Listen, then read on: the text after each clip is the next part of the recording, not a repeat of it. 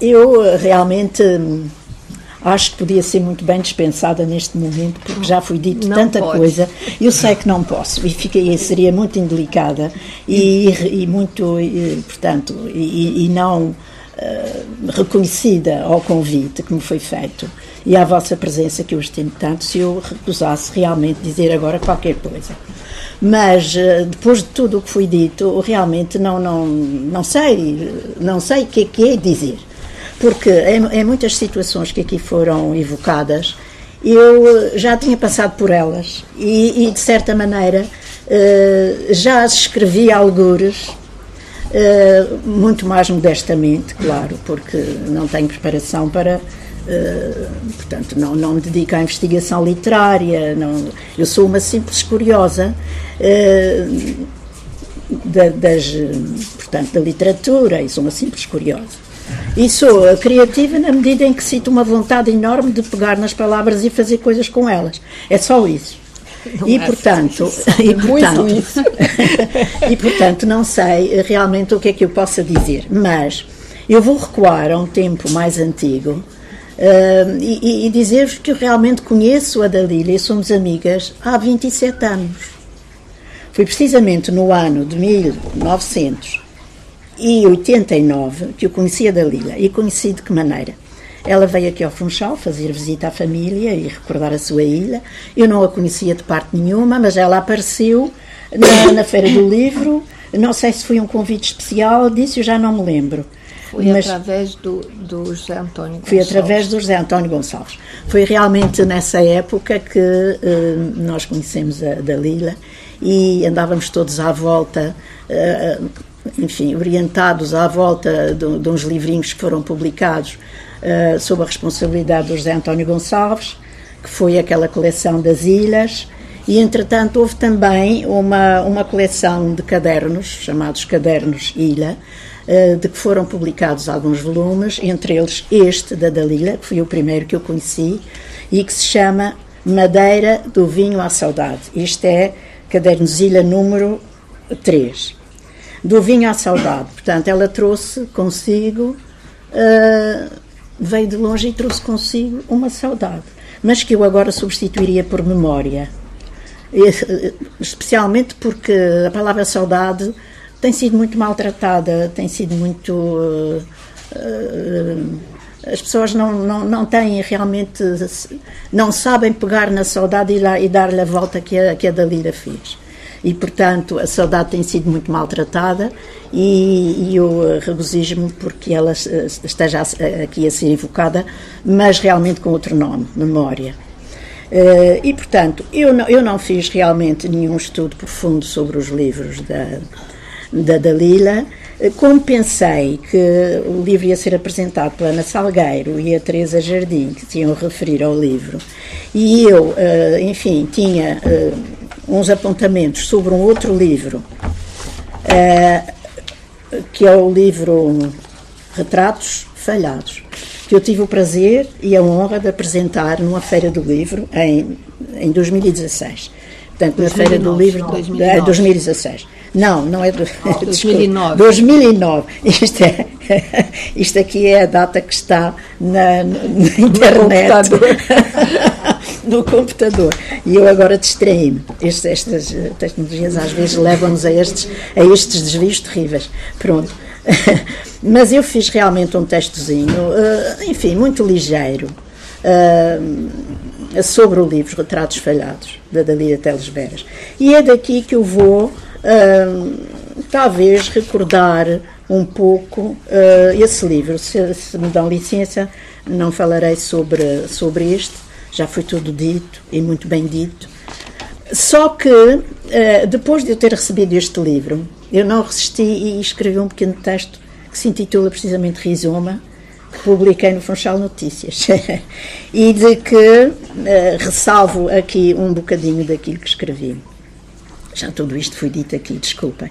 Mas eu não, tenho, não trouxe outra preparação senão esta e, portanto, eu vou, vou, -me repetir, vou repetir e peço imensa Mas o desculpa. como se diz é sempre Ou diferente. como se diz, pois, a minha voz.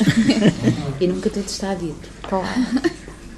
Portanto, sendo assim, isto uh, refere-se, portanto, a este livro. Sendo assim, A Dalila recorda para recriar os lugares que já não são, os nomes, as pedras, os lombos, as lombadas, lá está a evocação de toda uma, uma geografia, uma paisagem, o corpo da ilha.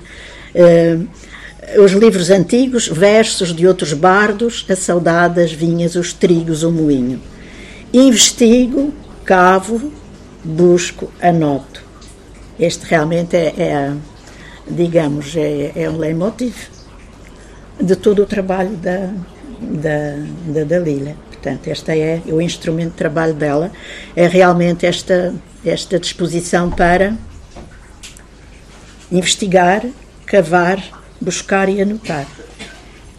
Eu que só vivi o plantio e rega com olhos meninos, não julgo, apenas ouço e escavo, a ver se descubro o rizoma, provavelmente perdido em largas águas e ares navegados no tempo.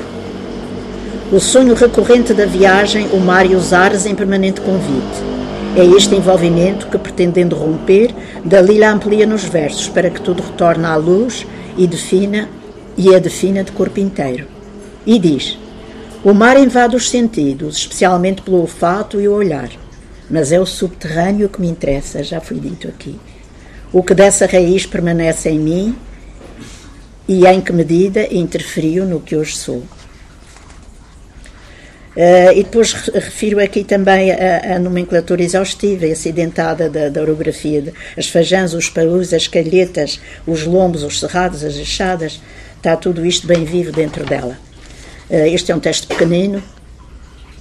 E ainda o longínquo Brasília, se tivesse insinuado pelo cheiro despodurado do abacaxi que tudo anulava, permanecem sempre na menina distante o gosto e o cheiro da mesa do passado.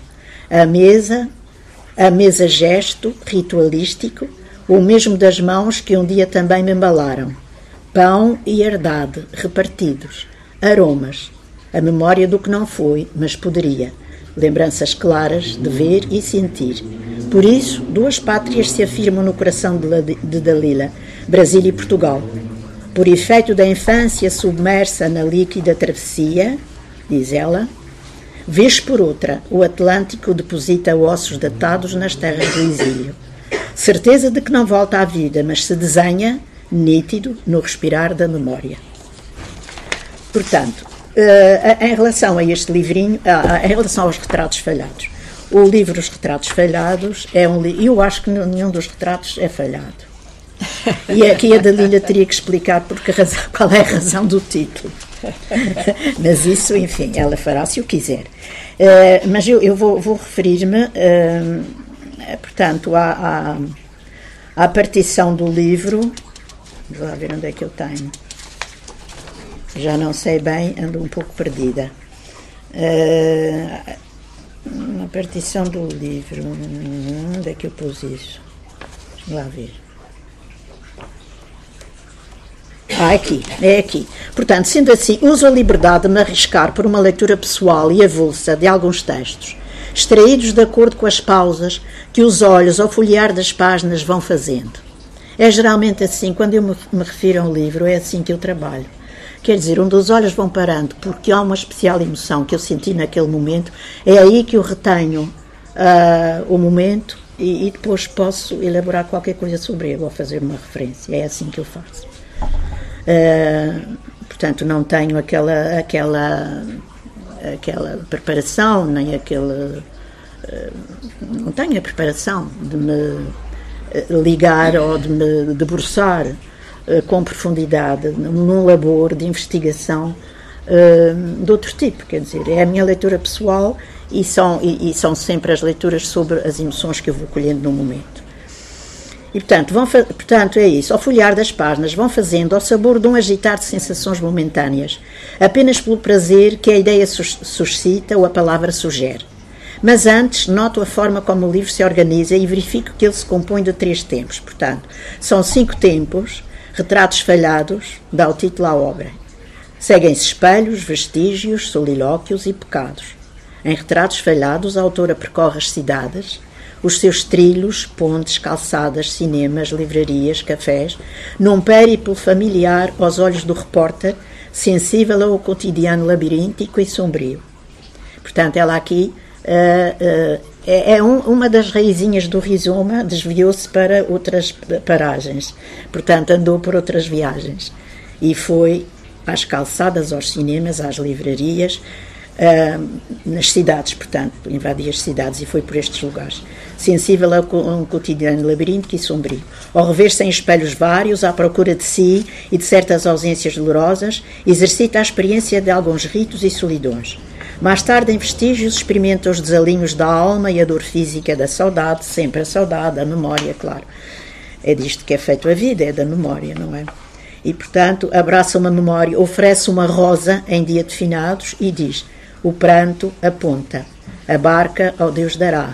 Venho a Buenos Aires para esquecer-te. Em solilóquios, o poeta reconhece-se assim, da lira poeta, para compor os seus próprios silêncios.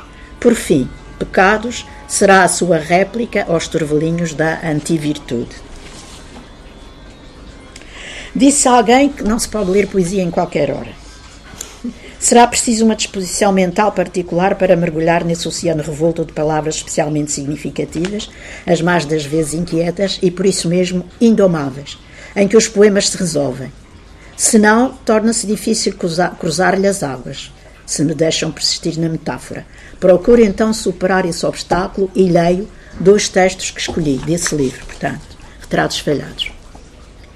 Espólio. Ifigênia Maria era este o nome cuidadosamente manuscrito, à maneira de ex-libris, nas páginas inaugurais dos volumes encapados com papel de presente, colado com fita adesiva, gesto de ciúme e posse, relicários, os livros guardavam cartas, recortes, postais, versos copiados, fotos, olhares aprisionados. Ifigénia Maria amava a literatura e seus autores, e dele escolheu autógrafos: Vinícius, Bandeira, Lígia, os preferidos, troféus que não couberam em sua exígua mortalha. O texto diz tudo, o que não preciso de comentar, mas mesmo assim me pronuncio. Fala de relicários, sítios onde se guardam como uma espécie de estojo cordial sentimentos preciosos com nomes vulgares, cartas, fotos, versos, autógrafos, locais que assinalam altos momentos da vida, espólios de escrita, como herança máxima que Ifigênia terá deixado ao mundo. Mas quem sabe? E a dúvida é apenas minha. Se Ifigênia não os terá levado em registro etéreo para além da morte. E agora, no capítulo Memória, no, no conjunto Memória, em meu dedo o teu dedal. Já foi feita a referência. Em meu dedo o teu dedal. Tento, mãe, costurar tua memória, prender-te ao que resta, em certos pontos, que a vista embaçada não deixa ordir. Este espaço textual reflete uma espécie de labor que a poeta urde demoradamente por pontos, ainda que incertos, em metáfora da saudade, lembrança de uma mulher querida e do seu cotidiano nas horas pacientes de um bordado. Prolonga-se este labor nos poemas Saudade e Desamparo, sensação expressa na tal dor física que se transfere para diversos envolvimentos, marcas de ausência que perturbam a alma e são causa do seu desalinho. E depois diz: a saudade vê-se, uma dor física projetada nas frestas do armário, no retalho do tecido, do que foi a tua saia, no pé seco de manjericão, na jardineira esquecida, a ausência de tuas mãos. A saudade aprende-se no gesto cotidiano. No diuturno sentir da alma em desalinho. E agora outro desamparo. Toda a saudade é uma espécie de velhice, disse Guimarães Rosa. Bom, aqui eu acho que ele maltrata a saudade. Aqui está uma maneira de maltratar a saudade. Aniversário no aniversário da tua morte. Havia um clã e o teu comando é o imperceptível a reunir e orientar. Era desconforto e presença, certeza de juventude. Órfã, envelheci. Volto repentinamente atrás, eu estou a percorrer o livro e agora voltei atrás. Volto repentinamente atrás, no folhear desplicente do livro, e encontro na página 34 este pequeno texto. Reconheço nele o ouvido atento à beleza, onde o olhar se macula de fialdade. As faxineiras do edifício. Surpreendentemente, não obstante os 10.431 degraus, as 8.320 os 8.320 metros quadrados de piso, as 415 vidraças e as 3 toneladas de lixo à espera de varrição, transporte e limpeza cantam. As faxineiras. E ainda outro. Vizinha. Chove. Os pingos colam na poeira do vidro externo do elevador, formando um mapa imaginário da cidade entrevista. Paisagem sobre paisagem.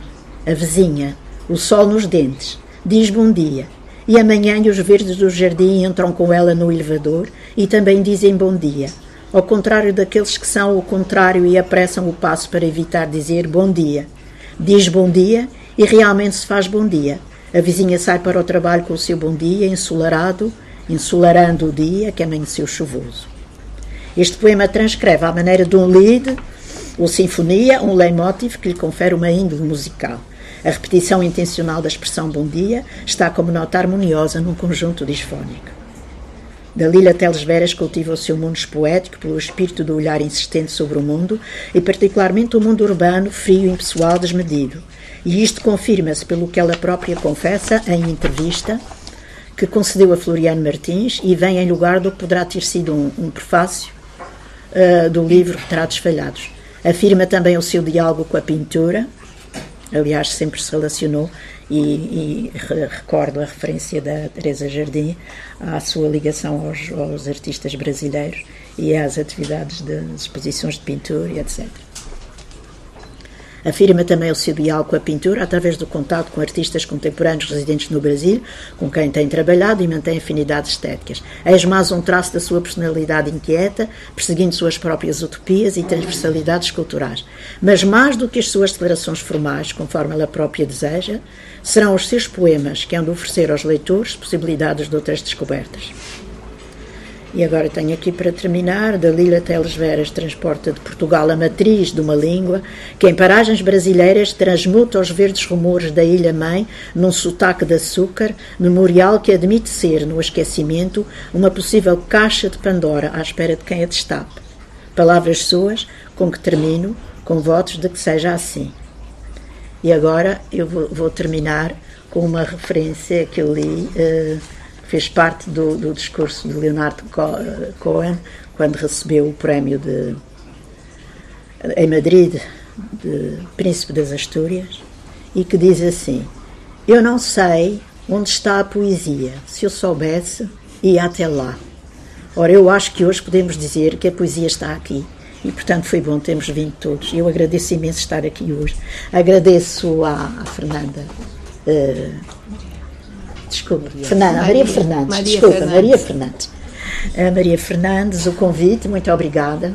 Agradeço também à Dalila, enfim, ter contado comigo. Uh, agradeço a, a, companhia que tive aqui e o seu texto tão bonito, espantosamente bem feito. E pronto, e muito obrigada. Obrigada. Ainda há tempo para a poeta dizer alguma coisa? A poeta diz alguma coisa? ah, bom, em primeiro lugar, obrigada. Obrigada por terem vindo.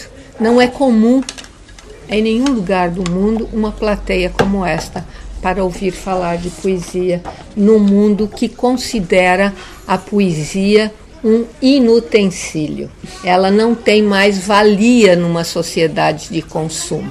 E contar com um número de pessoas desses, destes, para ouvir poetas é um fato realmente inusitado. Esta casa, a quem eu agradeço muitíssimo, a, a Cecília e ao Maurício, pelo acolhimento, porque é irmã gêmea de outra casa que eu mantenho lá em Santo André, em São Paulo, que também há quase 25 anos faz isso que estamos fazendo aqui. Nas tardes ou agora nas manhãs de sábado e em outros dias da semana. Somos é, o que eu costumo dizer de resistentes e promovemos milagres. Isto aqui é um verdadeiro milagre. É, o meu agradecimento comovido, em primeiro lugar, a Maria Fernandes. que me acolheu desde o primeiro número da sua revista A Poética, uma revista virtual. E viva a internet! A internet também tem este poder, ela afasta, mas ela reúne, ela, ela deixa longe, mas ao mesmo tempo ela, ela chama. E a Maria me descobriu pelo Facebook é, e, e me pediu que mandasse poemas inéditos. E eram inéditos antes da, do livro ser publicado. Ela publicou poemas deste livro bem antes do livro eh, sair da gráfica. Eh, então, parabéns a Maria, que também faz milagres, porque fazer uma revista virtual voltada para a poesia, para as artes visuais, é outro milagre. Eh, estar aqui, em meio a essas três mulheres maravilhosas, me faz uma pessoa verdadeiramente afortunada. Duas delas, como se viu aqui, eu já conhecia há muito tempo, já trocamos poesia, afetos e trocas de todas as ordens. É, são pessoas de minha admiração e isso, na leitura que ambas fizeram, também está presente suas personalidades. Uma voltada a, a visualidade da, da, da, poesia, porque é o ofício dela, e também são múltiplas, todas, todas aqui são múltiplas, porque praticam a, as artes visuais e praticam também muitíssimo bem a arte da palavra. E assim como a, a, a Irene Lucília vai buscar a música, terreno onde ela transita com muita tranquilidade, e naturalmente as artes também. E, e a Ana Salgueiro, que não me conhecia e que a Maria foi buscar e, lança seu olhar erudito e acadêmico sobre uma poeta municipal que sou eu. Municipal. Eu gosto é, de municipal. É, é, somos municipais no Brasil, porque o Brasil é um país continente e ninguém é nacional. É quase impossível chegar ao mainstream, é, que nem sempre é o melhor, diga-se é, mas pode ser publicado por uma grande editora como Leia, é, Companhia, é, Companhia das Letras, mas que não significa o melhor. E o melhor, muitas vezes, está nos subterrâneos e nos municípios brasileiros. O, o Brasil é um mundo é, incalculável e, e, é, e as coisas permanecem em escaninhos por isso que elas são municipais. É impossível. É, eu vivo num município de quase um milhão de habitantes. É? É, então, é, isso é, dá a ideia da, da dificuldade que é de se fazer conhecido. Eu sou conhecido, eu sou conhecida na, no meu município. 2 milhões e meio de habitantes é a minha região. E já está bom demais. É, e e ser lida desta maneira. A, a leitura desta forma como foi feita serve sobretudo, a Teresa negou isso, que o, o, poema, e é verdade, eu penso assim, ele pode ser lido sem nenhuma muleta, sem ninguém dizer leia desta maneira, mas leituras como esta iluminam principalmente a poeta.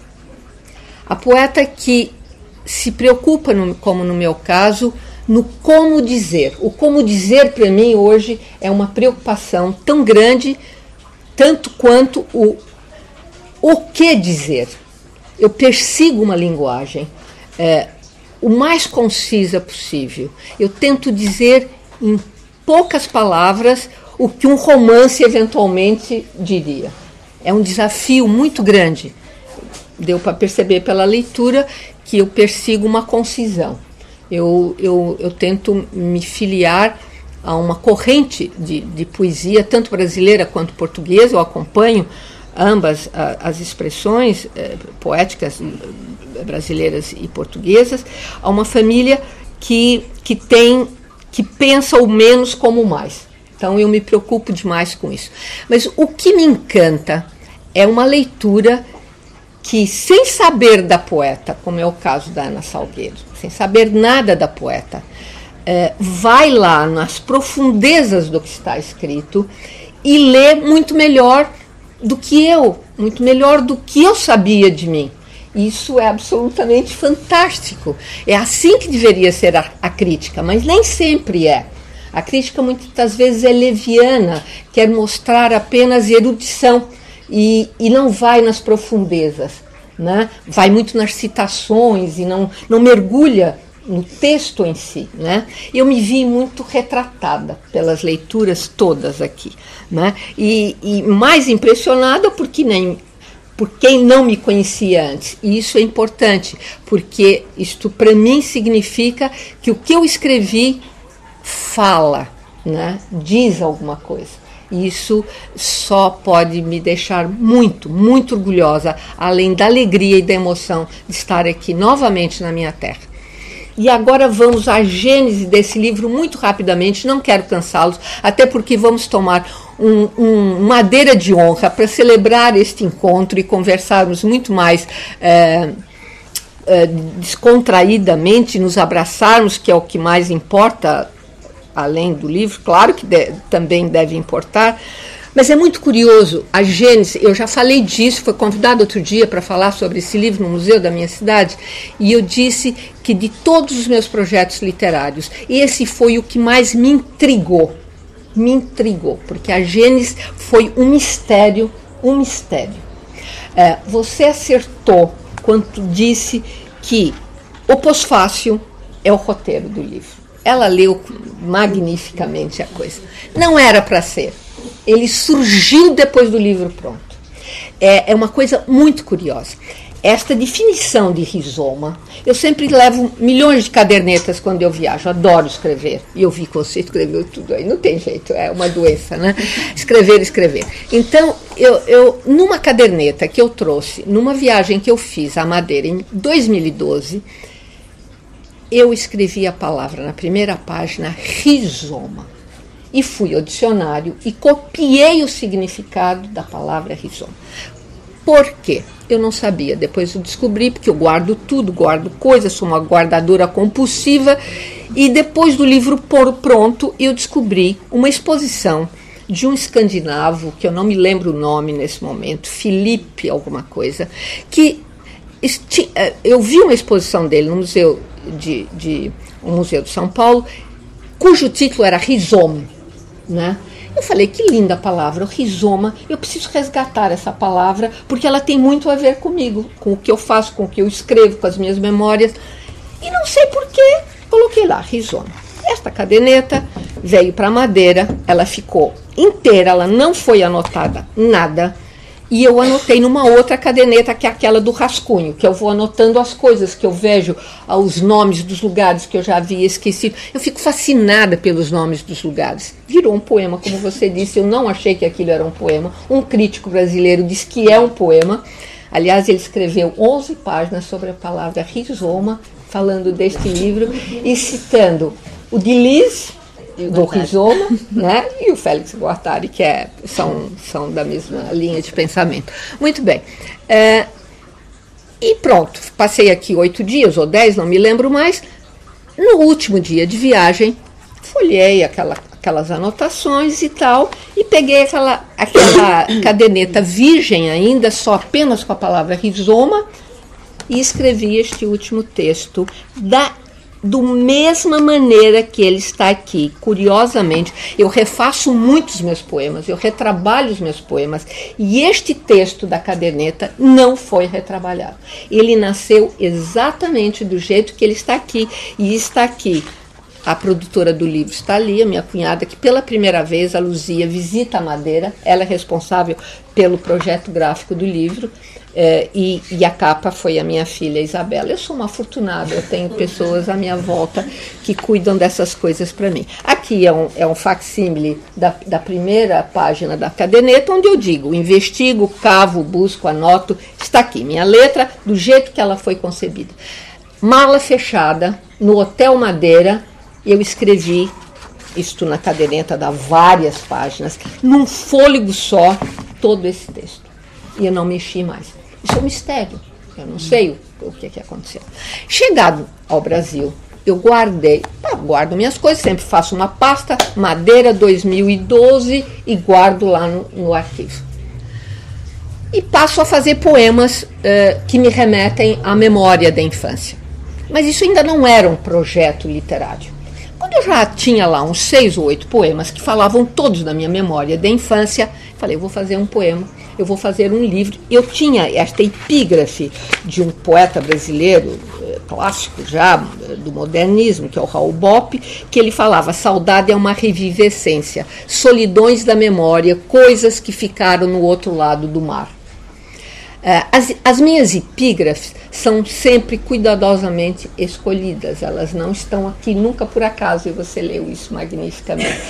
A poesia, o feminino na poesia, o feminino na literatura, se vocês olharem lá a, a página da minha livraria, tem sido motivos de muitas discussões ultimamente. O desocultamento do discurso feminino. Aqui não vai nada contra os homens, mas é, nós somos ocultadas a vida inteira. Né? A, a, literatura era algo masculino. Hoje sou mais feminista do que nunca, porque nós vivemos, pelo menos no Brasil, um momento de misoginia absurdo e eu virei uma feminista ferrenha. E você é até apontado como um livro de mulher eu sempre achei que a literatura pode ser qualquer coisa, não tem sexo, mas tem. Lá no fundo há uma essência que diz que foi uma mulher que escreveu aquele livro, né? Gostei muito também dessa sua leitura. Muito bem. O poema, o, eu já tinha um conjunto de 20 poemas, sei lá o que, mando para a Luzia, porque eu nunca consigo visualizar um livro se ele não está no papel. Só no ecrã não dá. Eu falei, imprime isso aqui, põe num formatozinho para ver se isto aqui tem cara de livro, né? Ela fez, eu peguei. Ah, tá bom, vou pensar, vou continuar fazendo. Isso, eu volto à Madeira em 2014, faço outras anotações, continuo fazendo outros poemas e nunca mais lembrei daquela caderneta. O livro já praticamente pronto. Eu vou mexer no meu arquivo e a caderneta cai na minha mão. Aí eu leio este texto, anotado a lápis, que eu gosto de escrever a lápis, é, e que diz: investigo, cavo, busco, anoto. E começo a ler e percebo que este era o roteiro do livro. E que eu o segui o tempo todo, durante dois anos, sem ter lido uma linha desta caderneta. Isto, eu, eu digo isso é, porque são mistérios da criação. E este eu não sei explicar ele ficou comigo como um roteiro, e é de fato um roteiro, tu, todos os poemas estão contidos nesse texto. Mas eu, quando fiz os poemas, eles não estavam, esse, esse texto não estava presente para mim. Né? Então, isso para mim foi, foi algo. Eu, eu não tenho nenhuma ligação com as coisas místicas, é, enfim, não é isso mas isso me deu um calafrio, sabe? São, é realmente um mistério re, referente a esta criação. Eu falei, este livro eh, tem que ser um livro madeirense. E aí, eu sempre faço os poemas, raramente eles nascem com a epígrafe. E aí me deu um trabalho imenso ir buscar as epígrafes. Claro que eu vou aos da minha predileção. Eu vou aos poetas da minha predileção. Vamos ver o que eu acho aqui. Como eu grifo muitos livros que eu leio, muitas vezes ficou fácil. Opa, esta epígrafe é para aquele poema, né? Por quê? Também foi dito aqui muito bem por todas vocês. As epígrafes, elas fazem elas fazem um diálogo, não só o cânone que eu elegi como, como poeta, e eu não gosto de cânones, mas gosto de diálogos, de influências, e somos o que lemos, eu sou o que eu li. É, e então vou buscar neles algo que, que dialogue, que dialogue. Então tente, tive o cuidado de dividir poetas brasileiros e portugueses, porque eu sou uma poeta brasileira que nasceu na Madeira. E digo por quê? Eu não escrevo mais como uma madeirense.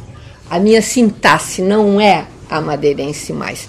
E vocês vão ter que me entender e perdoar, porque eu vivi apenas 11 anos na Madeira e 59 no Brasil. Então, eu sou uma brasileira. E quando me, eh, me cobram muitas vezes. Mas isso também faz parte das minhas inquietações. Eu sou uma poeta eternamente dividida. Eu tenho dupla cidadania uh, formal, mas tenho uma dupla identidade.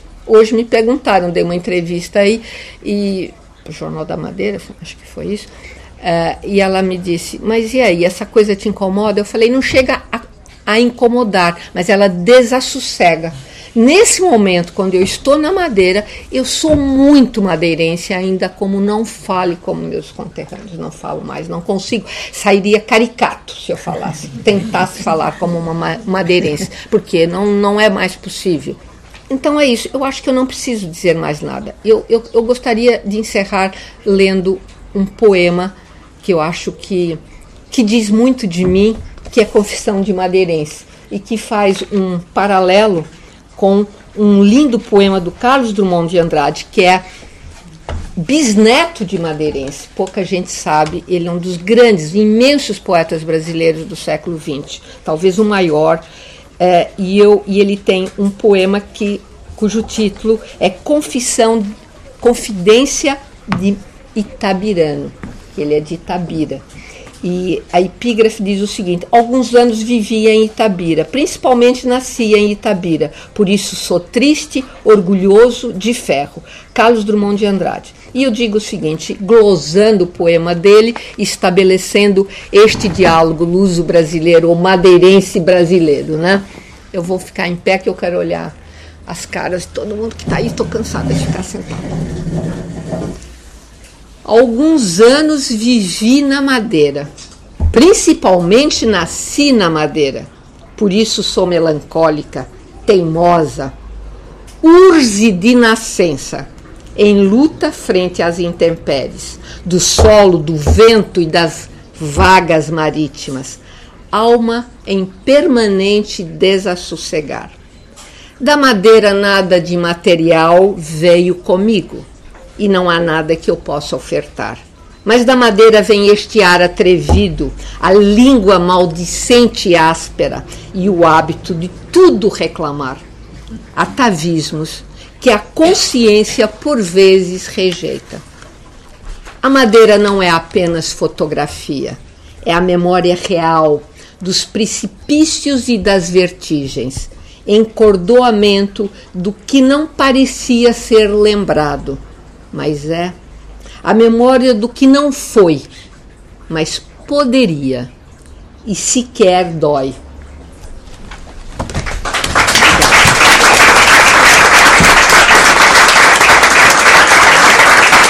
Só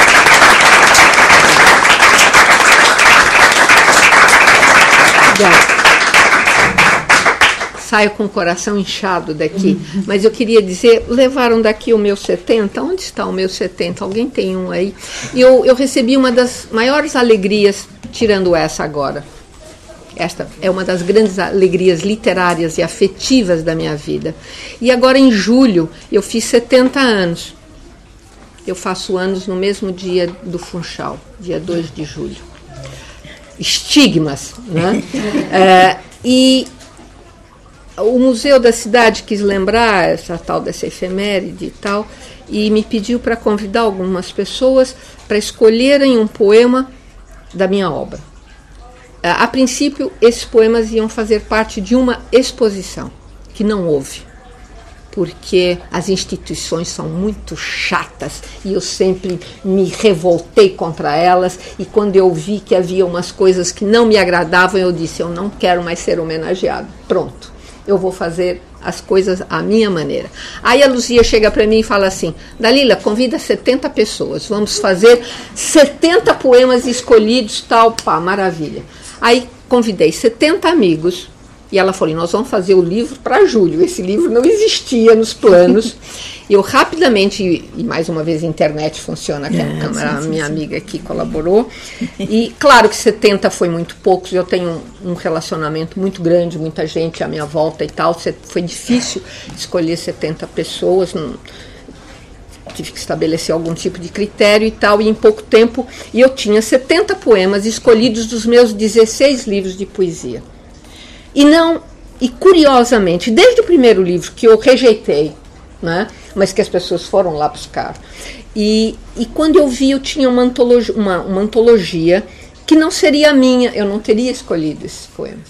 Foram os, os leitores que escolheram. Era uma outra coisa, era toda a minha obra escolhida por 70 olhares que afetuosamente se debruçaram sobre o que eu escrevi e escolheram. Tem algumas pessoas aqui que escolheram. A Isa, a Luzia, a Manuela, minha prima, aqui a, a Difícil a de escolher também. E, e, e, e alguns deles justificaram porque escolheram esse poema. A minha filha mais velha, por exemplo, mãe, eu escolhi um poema que eu não escolheria. Não é o teu melhor. Mas a minha avó, quando eu tinha sete anos, me fez decorar esse poema porque era importante eu saber decor um poema da minha mãe. Ou seja, entrou também questões afetivas, de memória. Então, e, e realmente, por conta da Luzia também, houve um mês inteiro uma ocupação da Lila ocupação 70 na minha livraria e houve peças de teatro com textos meus, houve, enfim, uma série de coisas que deixou esta poeta municipal muito comovida, como diria o Drummond, comovida como o diabo, não é? E, e, e agora eu encerro o ano dos meus 70 com esta alegria enorme de, de ter vocês. Muito obrigada, Cecília. Muito obrigada, Maurício. Obrigada mais uma vez a Maria. Obrigada a vocês. Obrigada, meus parentes do Arco da Calheta, que estão aí maravilhosos. Obrigada a todo mundo. Muito obrigada mesmo. Vamos brindar. Obrigada.